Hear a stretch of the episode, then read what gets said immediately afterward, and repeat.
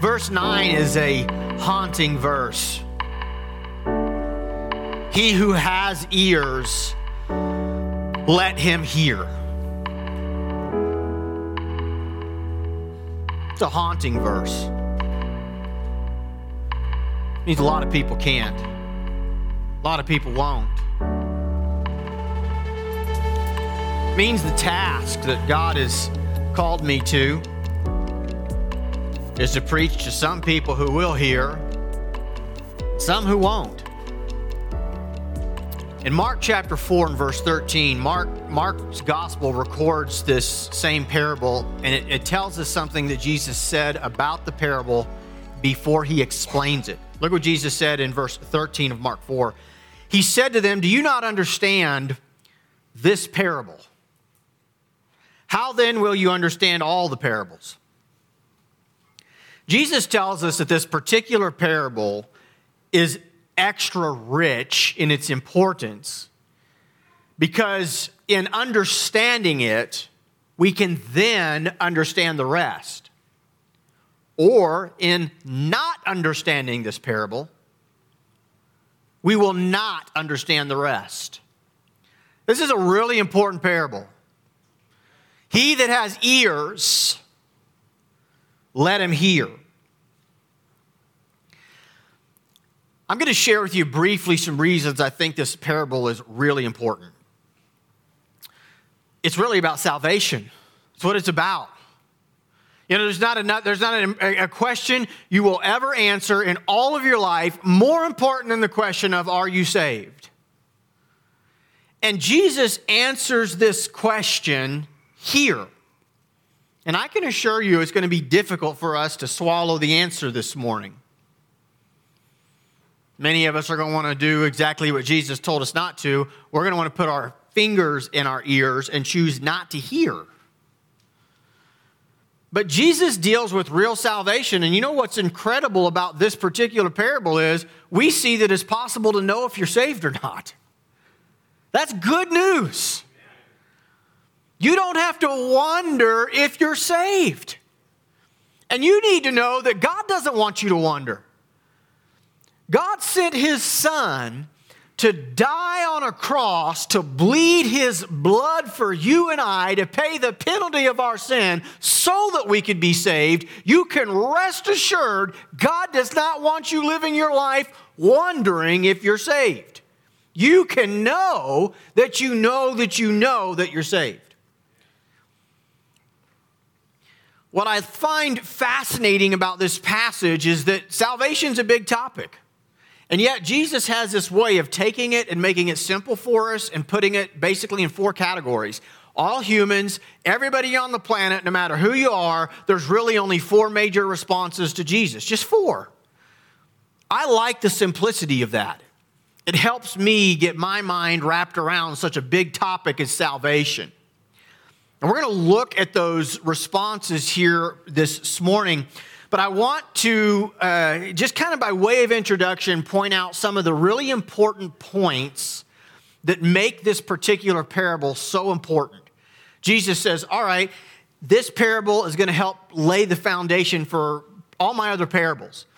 Well, here's what we learn some really significant truths in this particular parable. Number one, we learn that the aim of God is your heart we see that the word is sown in the heart. That's what God's after. You need to know that's what God wants from you this morning your heart. He's not after your pocketbook, He's not after your church attendance, He's not after so many Bible verses that you can memorize, He's not after so many hours of prayer, He's not after so many hours of community service. He's not after being, you know, you being part of, you know, X amount of, uh, you know, spiritual groups or ministries. God is after your heart. And you'll find that when God really has your heart, many of those things I just mentioned will follow automatically, but we'll be doing them out of a sense of love and gratitude for God, not out of a sense of duty and trying to get in a right relationship with God. That's why the Bible says we love God. Why? Because He first loved us. But God's after your heart. And it's possible, it is possible, for you to do a bunch of those other things and yet still God not have your heart.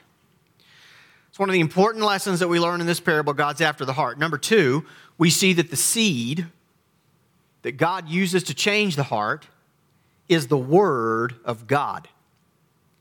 Now, Jesus uses the term the Word of the kingdom here in Matthew chapter 13. but We see it as the Word. Your eternal destiny hinges on your response to the Word of God.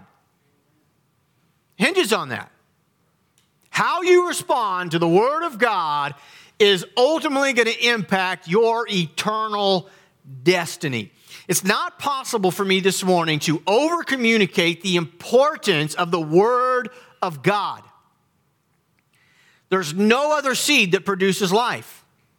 Isn't it interesting that the word, the seed, it's thrown everywhere, even though it's not going to be received everywhere. It's not going to work on the, on the, you know, the stony ground. It's not going to work amongst thorns. It's not going to work on the ground that is so hard it can't even sink in. But still, we see God in His mercy and His grace, He still throws the seed there. It's the only option. There is no other route. This is important for us to understand as Christians because, in a lot of ways, in a very hypersensitive world where we're always afraid to offend somebody, we can be duped into taking the Word of God and what God says and kind of putting it over here for us Christians and then trying to reach the rest of the world without the Word. Like somehow we're going to love them to Jesus or serve them to Jesus or feed them to Jesus or clothe them to Jesus. You're not. All those things are good. Those are things we should be doing. But if we're not giving the Word of God, nobody's going to get saved. Nobody's sins are going to be washed away. Nobody's eternal destiny is going to be changed because you give them a hug or you give them a meal or you buy them some clothes. The only thing that can change the heart is the Word of God. We have got to understand this and we have got to find a way to work the Word of God into everything that we're doing. We've got to be teaching and preaching and sharing the truth of the Word of God about Jesus. So the aim is the heart, the seed is the Word. We see that the goal, the goal of all of it for God, is to produce new life. It's what He's after. And we see that there's evidence of it. That when the, the seed takes, when it finds the right heart, it produces identifiable fruit. We also see this lesson in the parable that opposition comes from everywhere. We got the opposition of the world, we got the opposition of my own self and my own desires, and then we've got the opposition of Satan himself. So we see that Jesus says, This parable explains a lot, people. My Father sows the seed of His word in the hearts of people. But there is an onslaught to keep that seed from producing the life that it's meant to produce. Satan's out to stop the growth. The world's out to stop the growth. And you're going to find that even inside, internally, you have things in your own life that you choose over God that stop the growth of God's word in your heart. This is a very important parable. No wonder Jesus says, He who has ears, let him hear.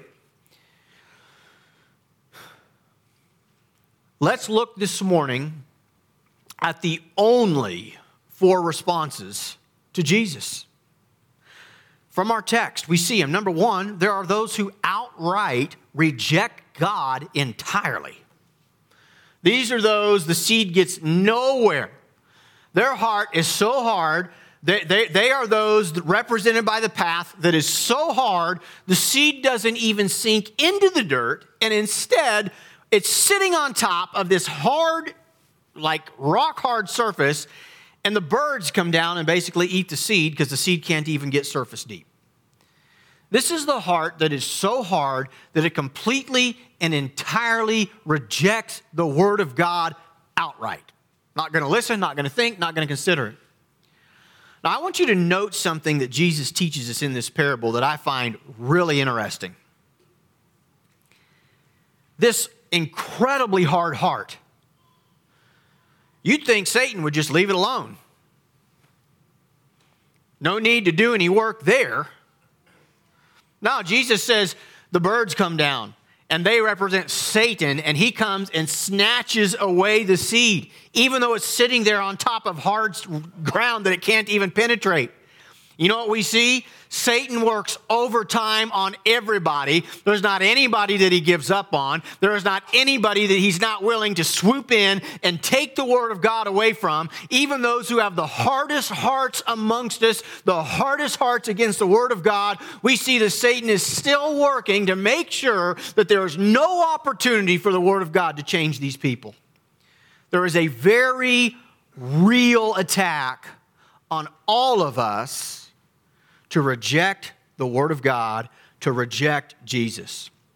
First group of people, they outright reject the Word altogether.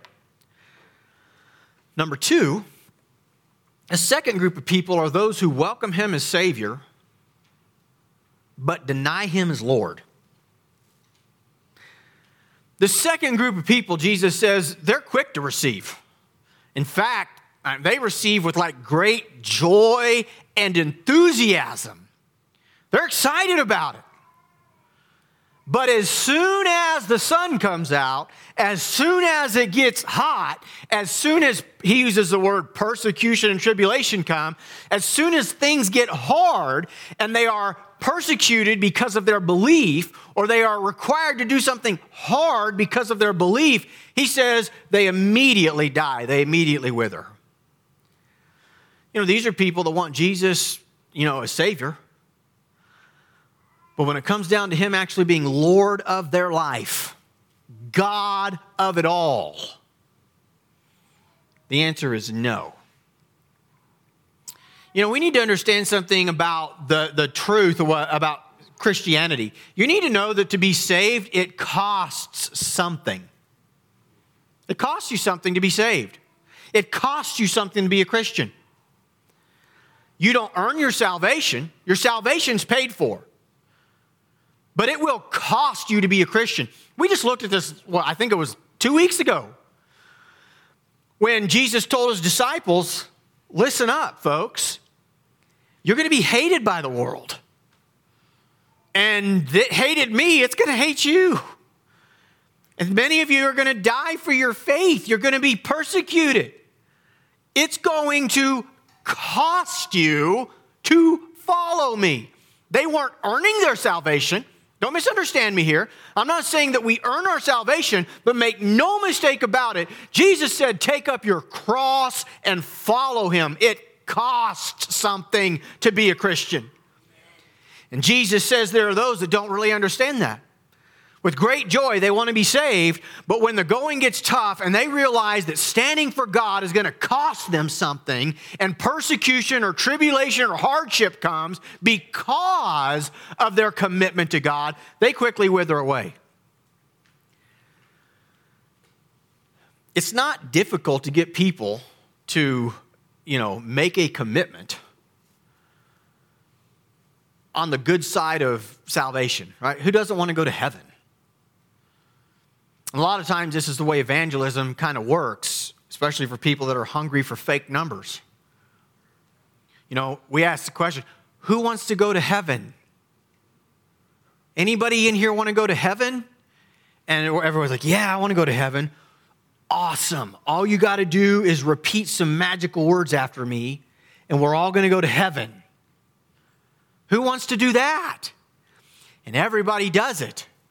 And now we're all excited with great joy because we're going to heaven. Jesus says this is a false salvation experience.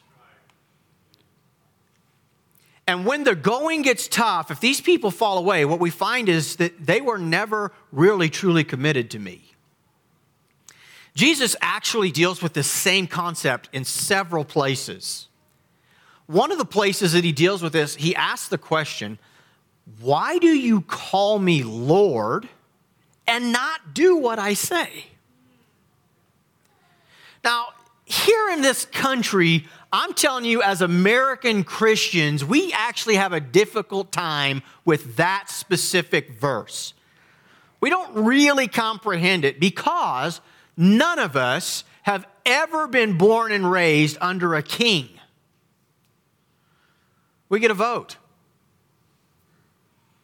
We're, we're in a democracy, a, or a democratic republic. We, we all have a voice. Even the President of the United States of America has terms. And to be voted in for two terms, the most that he can, he still has to be voted in twice. We're just used to a world where nobody is, you know, king of us. We have a say so. But I'm telling you, in a real kingdom, the king says so. What the king says, you do. If the king says you don't, you don't. If the king says this is a law, it's the law. There's no discussion. We don't get to sit around and vote. And God's kingdom is not a democracy. We don't decide that next week we're going to have a vote and we're going to decide who gets to rule the universe for the next four years. God is God, and there's no voting about it. We don't get to have a vote on what we think God should do for the next year at the Well Worship Center. And then inform God what we've all decided He will do. It doesn't work that way. He is God all alone. And I'm telling you, our American brains don't typically think that way. Jesus said, Why do you call me Lord and not do what I say? It's an oxymoron. It doesn't make sense. And the reality is, those who do so, call him Lord, but don't do what he says, they're lost, folks. They're not like halfway saved, they're lost. Now, this is an important thing for us to grasp. Because, as I've already said, nothing could be more important than knowing if you're saved or not. Nothing could be more important. And thank God, He does not leave us to wonder. He answers the question for us. We are just often not quick to hear because it's easier for us to be at peace when we live in the delusion that are, we're saved if we have no fruit of it, or we live in the delusion that people we love sometimes friends, sometimes family, sometimes, you know, uh, kids or parents, but people, people that we love, we look, there's no fruit. They fall right into one of these categories, no doubt about it, but yet we want to feel like they're saved. It makes us feel better. We're not doing anybody favors, not ourselves and not the people we really love. If we allow ourselves to be deceived and we reject the reality that you cannot truly be saved if you fall away from God every time things get tough. It's one of the evidences you're not really saved. The third group of people are those who love their things more than they love God. Jesus said there's a group of people that the cares of the world and the deceitfulness of riches choke out the Word of God in their life. I'm not going to preach this morning on the deceitfulness of riches, but that is such an interesting term. It almost deserves an entire sermon of itself. The deceitfulness of riches. But Jesus said the cares of the world and the deceitfulness of riches can choke out the word of God and cause a person to not be truly saved. These are people who see God as a means to an end. So they want more stuff. Maybe they expect that, you know, if they, they, whatever the cares of the world are, the things that the world says are important. Sometimes it's relationships, Sometimes it's influence, sometimes it's power, sometimes it's wealth. There's a lot of different things that each of us struggle with in our heart that we think would make us significant. If this would happen, and this would happen, and this would happen, I would feel more significant. There are, there are a lot of different things we struggle with in that realm. And Jesus says the care of those things, going after those things, desiring those things, has the ability to choke out your life spiritually. A lot of people see God as a means to an end. They think, well, if I get right with God, if I, if I, if I, you know, if, if I tell God I'll serve him, he's going to help me obtain this. He's going to, you know, get me a spouse. He's going to fix the financial mess I'm in that I spent 10 years creating in a month. No, he's not. That's not how God works. And he's not some means to an end for you. And when we start thinking that way, it's evidence really our hearts are still stuck in the things of this world. This is a difficult topic to preach on in 2021 in the United States of America. Because the truth is, most of us are going to have to battle this. We don't want to think that we do, but we do. The cares of the world and the deceitfulness of riches, you will find that these things possess the ability to absolutely steal your time and your devotion to God, your faithfulness to His Word, and influence you to bend the rules, to break God's law, to sin against God in order to obtain more. Sometimes it's subtle, sometimes it's not subtle, it's incredibly obvious. I was thinking, though, uh, even just how possessions, the deceitfulness of riches, the stranglehold that it has on American Christianity.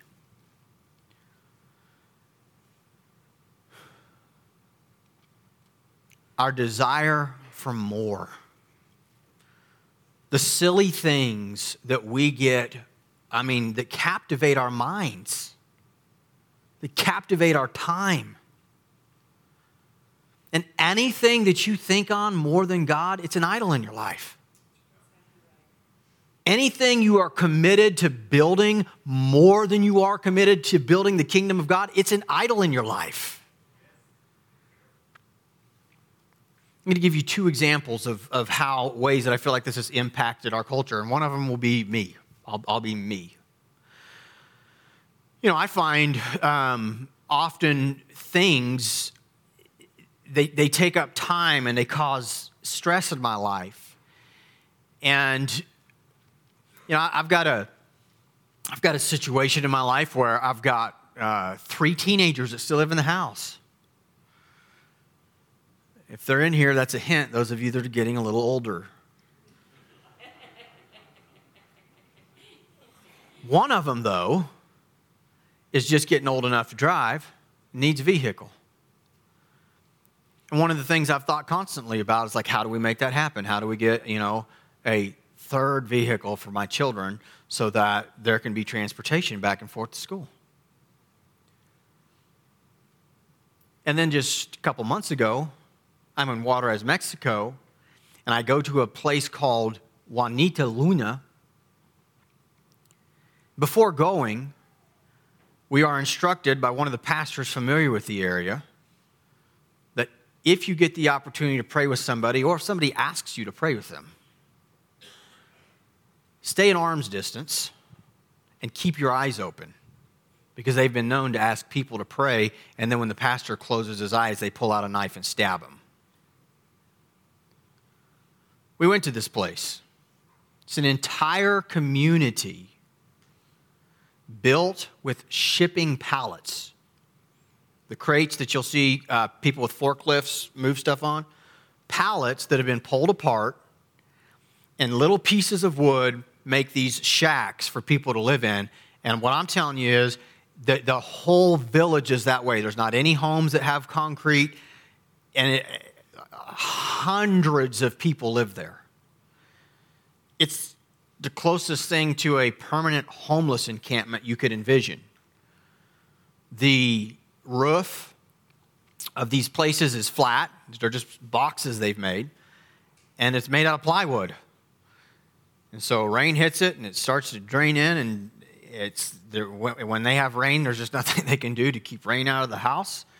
Uh, and when it gets cold, it gets really cold there. It's just I can't over, I just cannot express the living conditions that some people have to live in this day and time. And we came across a girl who's 14 who got pregnant, I believe, when she was 13 by, um, let's just say it was most likely not a mutual thing that happened. And after she was used up, she was left alone, abandoned by her family. She's 14 years old, raising a baby, living in one of those sheds. And here I am worrying about how I'm going to get my third son a car.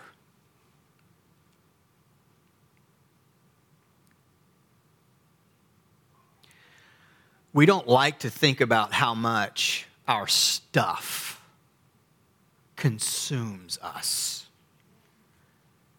And I'm telling you, we've got to be very careful, brothers and sisters, to not let it consume us. So that was my example. I'm going to ask you guys to participate with me. Just by show of hands, how many of you honestly believe that if you removed all the televisions out of your home, it would improve the relationships in your family? Okay, hands down. How many of you are going to go home after this sermon and throw your TVs out?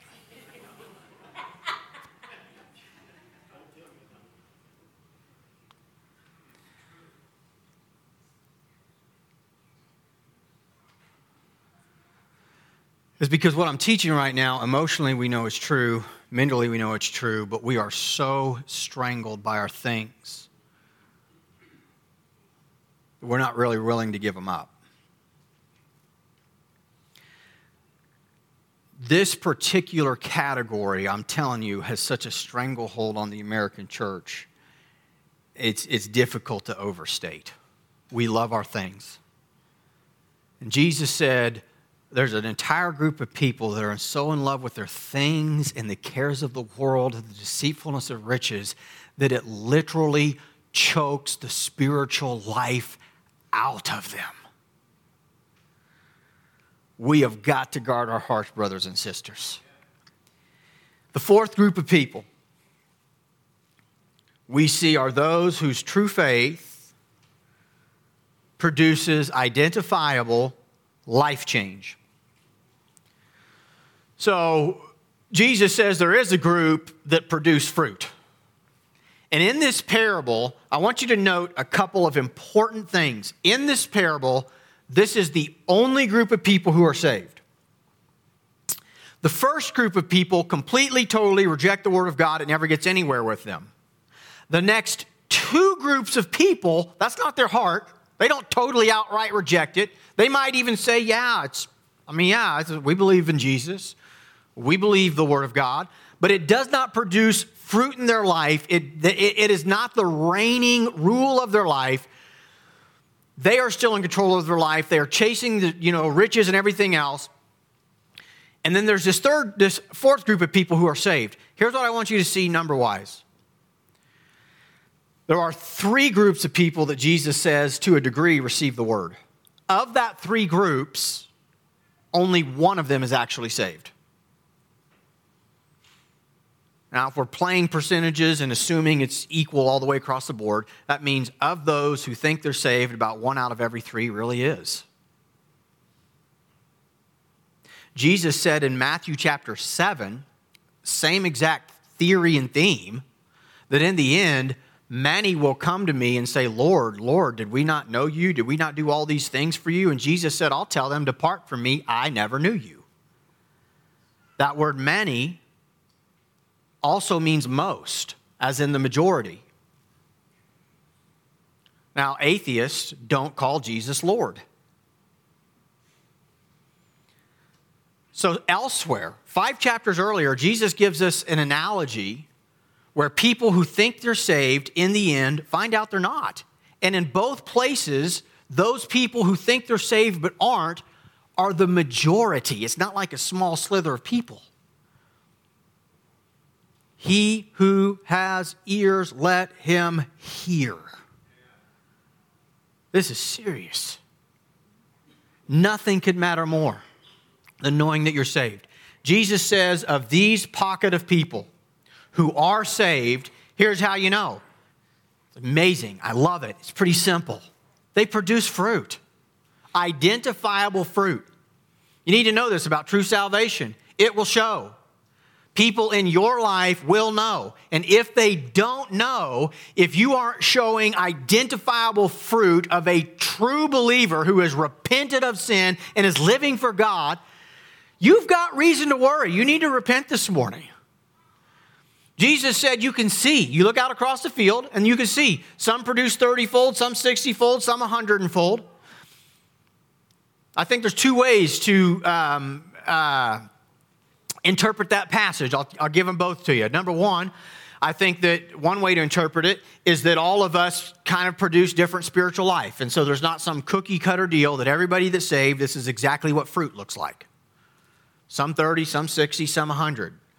However, if they're truly saved, they're producing some. I also don't believe that there's any great significance to 30, 60, and 100. I don't, maybe there is. I've just never been able to get there. I think Jesus is communicating there's just all different spectrums of, of the type of fruit that we produce, but nonetheless, it doesn't matter who you are, you will produce fruit if you're truly saved. The Holy Spirit is taking up residence inside your heart and is convicting you of sin and is leading you to follow God and, and, and, and love God. It's impossible that it won't be evidenced by you and by the people in your life who are watching you. It's evidential fruit. Another way that I've wondered, and I just tell you, I've wondered in my own life about this particular, you know, people who produce fruit. I've wondered if all of us are supposed to produce a hundred, but to a degree, some of these things choke out what, you know, the fruit that God wants to produce in us. It doesn't choke it out entirely to the point where we're not saved, but it does choke it out. I mean, I, I can be honest Uh, before you all, there have been times in my life that the cares of this world have choked out spiritual fruit in my life. I'm ashamed to say it, but it's true. There have been times that I've become so focused mentally, emotionally, my heart's been so worried about worldly things at times that it's choked out my spiritual life during that day, my spiritual desires that day. And instead of producing a hundredfold, I'm producing 30. But here's the one thing I can tell you about the true Christian it's always the Word of God that eventually brings us back to repentance. And there's this sense of, man, I got to get my mind and my heart back right. And I got to quit stressing out about this. And I've got to quit letting this dominate my thoughts. I'm going to quit going to bed thinking about this and waking up about this. And I'm going to get my mind back on, on what God wants it to be on. But there is identifiable fruit. I'm going to ask our worship team to come in place. One of the things that I've learned over the years is that truly we don't need to convince people that they are saved. Now, I don't think we have to convince people they're not. I believe the Holy Spirit does that work. But if you're really saved, you'll know it. There will be fruit that's obvious. And one of the first like major points is you will actually love God. The Bible says we love him because he first loved us. You will love God. There will be a desire to want to come to church. You'll want to be. There's another one, another one of the ways we know that we have passed from death unto life is that we love the brethren. I'm going to tell you a good indication that you're going to split hell wide open. You don't want to come to church. I mean, how could you claim you want to come to church or don't want to come to church and yet you love the brethren? That you love the people. I just don't want to be with them. I love you all very, very much. I would just rather not see your face. And I don't want to show up and worship with you. And I would rather us just be distant. No, that's not love. I'm giving you the word of God. I'll quote it to you. You'll know that you pass from death unto life and that you love the brethren. And you know if you do or not. See, these are difficult things sometimes for us to hear. A lot of us have loved ones that we want to believe are saved that absolutely have no desire to be in church at all, and it makes us feel better to not hear these statements. I would never go so far to say that there's no way you're a Christian if you don't go to church. All I tell you is, is an absolute huge red flag. Something is very wrong there. One of the ways that we know we've passed from death unto life is that you love the brethren. The point I'm trying to make is you know if you love God or not. You know. You know if you hate coming to church. You know if you come because you have to. You know if you hate reading the Bible. You know if you hate doing your Christian duties because they're just duties to you. And you know if you love it. You know. I don't need to tell you. You know. That's one of the ways. It's one of the fruits of change that happen when the Holy Spirit takes over our heart as we fall in love with God. And all of a sudden, it's not about motions anymore. It's not about going to church. It's not about checking the list. It's not about what do I have to do to go to heaven. It's not about that. It's about, man, He loved me. He has changed my heart, and I love Him. And I love the people He loves. That's everybody now. There will be fruit. And when there is no identifiable fruit, when there is no harvest, according to Jesus, you're in the wrong group. This morning I asked the question what group are you in?